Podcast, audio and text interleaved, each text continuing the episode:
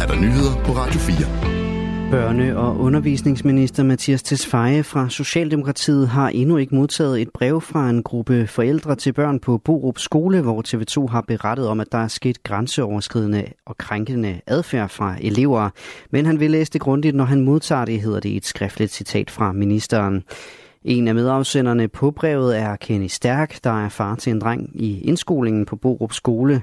Og selvom forældrene i brevet gerne vil have de krænkende elever ud af skolen, så handler det ikke bare om at få dem smidt ud, fortæller han.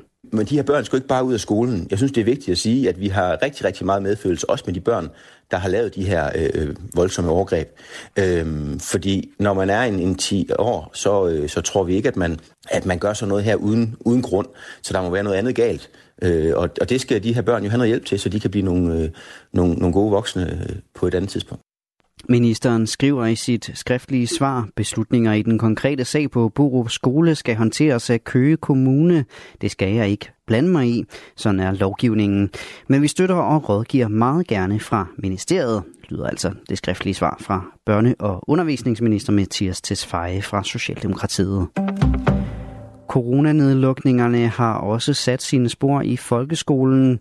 Sidste år var der flere elever fra ressourcesvage hjem, der dumpede afgangsprøverne i dansk og matematik. Det viser en ny analyse fra Arbejderbevægelsens Erhvervsråd. I gruppen med de fagligt svageste elever var der en stigning på 4,9 procentpoint, der ikke fik mindst 0,2 i karakter i dansk og matematik ved afgangsprøverne i sommeren sidste år. Afgangsprøverne i 2023 var de første reelle eksamener efter årene med nedlukninger, hvor eleverne var hjemsendt og havde online undervisning. Omkring 4.000 ukrainske flygtninge i Norge har anmeldt mulige krigsforbrydelser, som de har været vidner til eller offer for i Ukraine, og det har de anmeldt til norsk politi. Det oplyser politiadvokat Annette Berger i Kripos, der er Norges enhed for bekæmpelse af organiseret og alvorlig kriminalitet. Thomas Sand fortæller. Indtil videre har Kripos været i kontakt med ca. 800 af dem og afhørt knap 400 personer.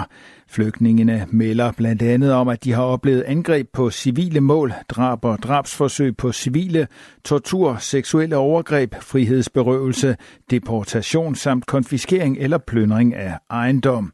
Som led i efterforskningen indsamler Kripos informationer og beviser for mulige fremtidige straffesager både i Norge, ved den internationale straffedomstol i Haag og i andre lande. Hvis personer, som kan mistænkes for at stå bag krigsforbrydelser i Ukraine, befinder sig i Norge, er det naturligt, at en efterforskning og eventuel retssag foregår i Norge, siger Annette Berger.